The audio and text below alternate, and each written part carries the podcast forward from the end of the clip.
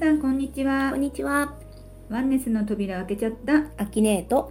5次元村村長のよっちゃんがお届けする5次元放送局心が軽くなるラジオです今日もぜひ最後までお付き合いくださいはい。この番組は3次元的毎日のモヤモヤの原因を見つけてあなたの思考の転換を応援する番組です3次元を脱出して楽ちんで楽しい5次元の世界に行きたい人興味がある人すでに5次元にいるよっていう人皆さんお付き合いくださいでは本日も始めていきたいと思いますこの前ねうん。秋姉が佐藤光郎さんの「悪魔のおしゃべり」っていう本が面白かったよって言ってくれたじゃない？うん。黒い本ね。そうそううん黒い、表紙が黒い本ね、でそれ私早速読んだんですよ、うん。うんでその中でうん。「人間スーツ」っていうのがあってうん。それが一番興味深かったので、うんちょっと今日あのトークで入れてみようとお話ししてみたいと思いますはい。あれからねその本を読んで人間スーツっていうのを読んでから私は自分という人間スーツを今着ていますうんっ。ていう感覚があるんだよね。うんうんうんで本の中では例え話があって親指人差し指いろんな指が全部実は自分につながっていてそれぞれバラバラなんだけど本当は一つなんだよっていうのがねすごく分かりやすく書いてあったんだようんね。それがワンネスの体型、形態か。形ね。う。ん、それをなかなかワンネスって聞くとやっぱり分かりにくいと思うんだけど、その指の例え話でとてもイメージしやすかったのね。うん。でその人間スーツっていうその本の中にあるスーツがあるんだけどうん。それぞれ私はよっちゃんっていう人間スーツを着てて、うん。アキネはアキネっていう人間スーツを着ていてうん。独立をしてるしあと認識もそれぞれ自分別々なんだけど、うん。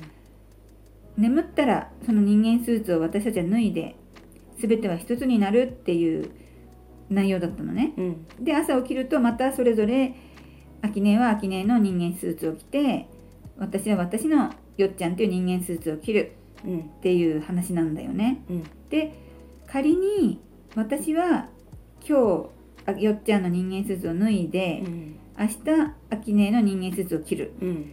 アキネがうん。夜脱いで次の日よっちゃんの人間スーツを着たとしても、うん。記憶はつながってないから、うん。やっぱりなんていうの？よっちゃんはよっちゃんの人間スーツで、続きみたいなね。そうそう続きっていう風に思うんだよっていう内容うで、ん。なんか面白いなと思ったんだよね、そうそうん、だから毎日自分が人間スーツを着てるような感覚になったんだけど、う。うん。毎日同じ存在がその一つ私がよっちゃんがずっとよっちゃんの人間スーツでいるっていう考えも手放せないんだけどうん。実は中身がみんな違っていて私は外国の違う人の人間スーツを着てるのかもしれないっていうね、うんなんかこう面白い視点がそのこの本のを読むことでうん。なんか見えたのが楽しくなっちゃったんだよね。うん。だけどそのアキネーのワンネス的視点から見た、まあ、さっきちょっと言ってくれたけどうん。何て言うんだろうな人間スーツアキネーから見たそのアキネーも読んだって言ってたから、うん。どういうふうに人間スーツっていうのを感じたのかなっていうのをちょっと聞いてみたいなと思ったんだけど。うんうん、これ三郎さん本当にすごい表現上手だなと思ってなんで上から目線だってね。うん。分かりやすい表現だと思うんだけど。かりやすいよね。そう私ねアキネを朝起動する直前に、ん私鍾乳洞が大好きなんだけど、うん今日鍾乳洞になろうかアキネになろうか迷ってる時があのへー選べる時があるのね。選んでるって記憶があるの？あるのあるの。で よし今日鍾乳洞を選ぶぞってなると、うん鍾乳洞からの目線で世界が見えるの。でアキネはその日起動しないんだよ。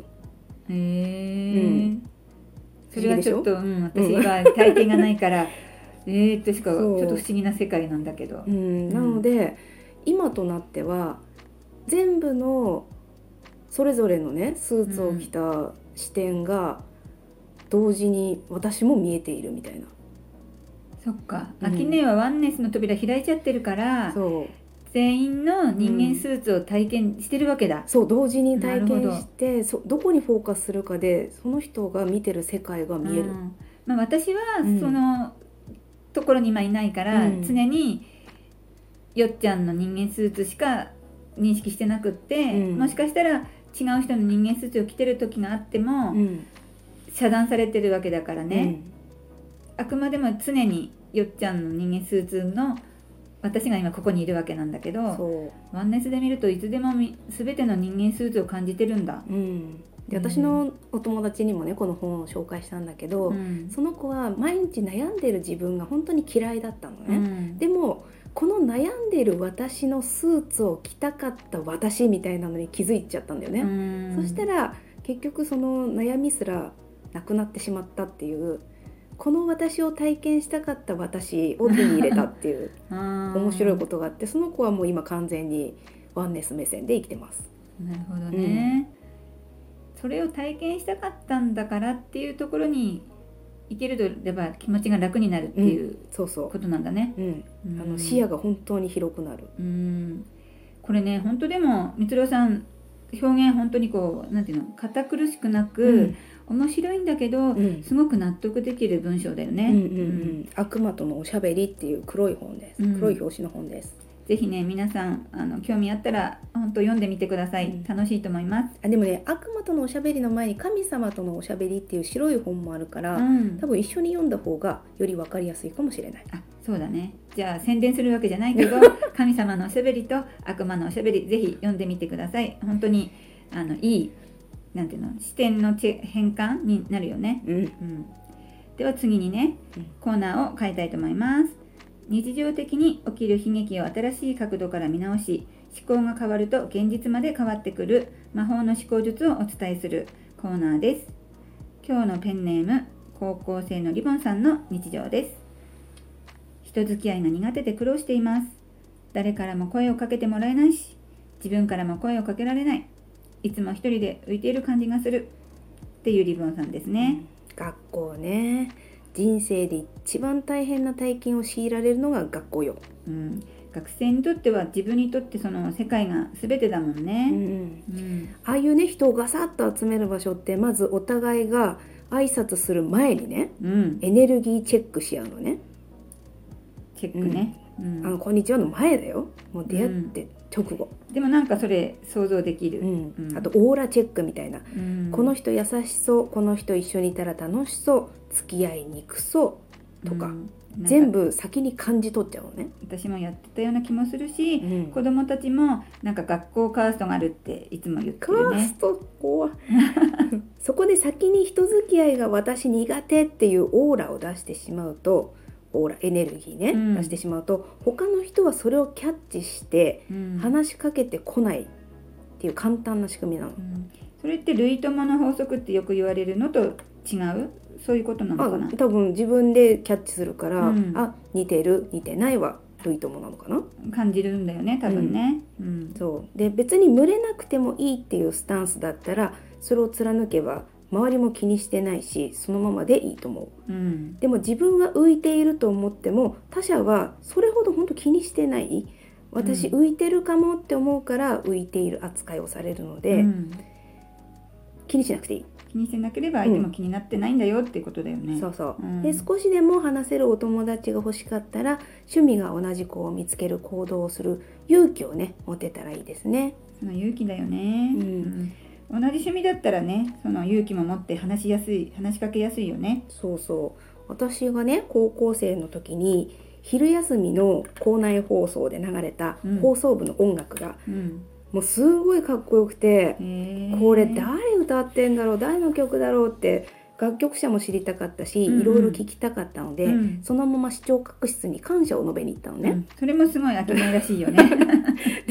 その選曲をしたのが私なんかが全然近寄れないような派手な先輩グループの人で、うわやっべえと思ったんだけどうん、話してみてすごいこの曲好きですって言ったらいい人でいろいろ他の CD とかも貸してくれたりして、うん。卒業まで同じ趣味の仲間として超仲良くしてもらったことがあります。うん。そういうきっかけがないときっと出会えないタイプの人だ先輩だったよね。そうだね、うん。もうちょっとした勇気が学校生活も豊かにしてくれたなと思って、うん。今思うとね感動する、ねなんかうん本当秋音っぽい感じ。ううん。ん、じゃあようちゃんコミュニケーション能力が高いのでなんか極意をお願いします。私のねこのコミュニケーション能力はまあ30歳ぐらいにできたんじゃないかなと思うんだけど好奇心がやっぱり大きいからじゃないかなと思うんですよね。あの年とか職業とか関係なくどんどん話しかけるられるようになったのは大人になってからで学生時代はねそこまでこう誰とでも喋るっていう感じではなかったので、そうやって放送室まで行っちゃったっていう秋音がすごいなんかす すごいなと思ってそんな自分だったらその時自分だったらまた違った高校生になったかなっていう気もするけど、うんうん、高校時代の秋音に会ってみたいなと思いますね。そういうことをできた秋音に。私ね多分高校時代浮いてたよ完全に。あそうなんだ。宇宙人の話しかしなかったから、あー。逆に私はやっぱりおとなしかった。やっぱ大人になっていろんな人と喋ったっていうのがすごくこう力になって今誰とでも喋れるような自分になったかなって。人は変われますね。ねうん。変われます、はい、皆さんも大好きな自分をどんどん作っていきましょう。ん。う、うんこの番組は3次元のモヤモヤを解決して5次元ファンを増やして5次元の話で熱くなるための番組です。5次元のあなたになると自動的に心が軽くなるのでそれをぜひ実感してください。今日も聞いていただいてありがとうございました。また次回お会いしましょう。パーソナリティはよっちゃんとあきねえでした。あさようなら。りがとうございます。ありがとう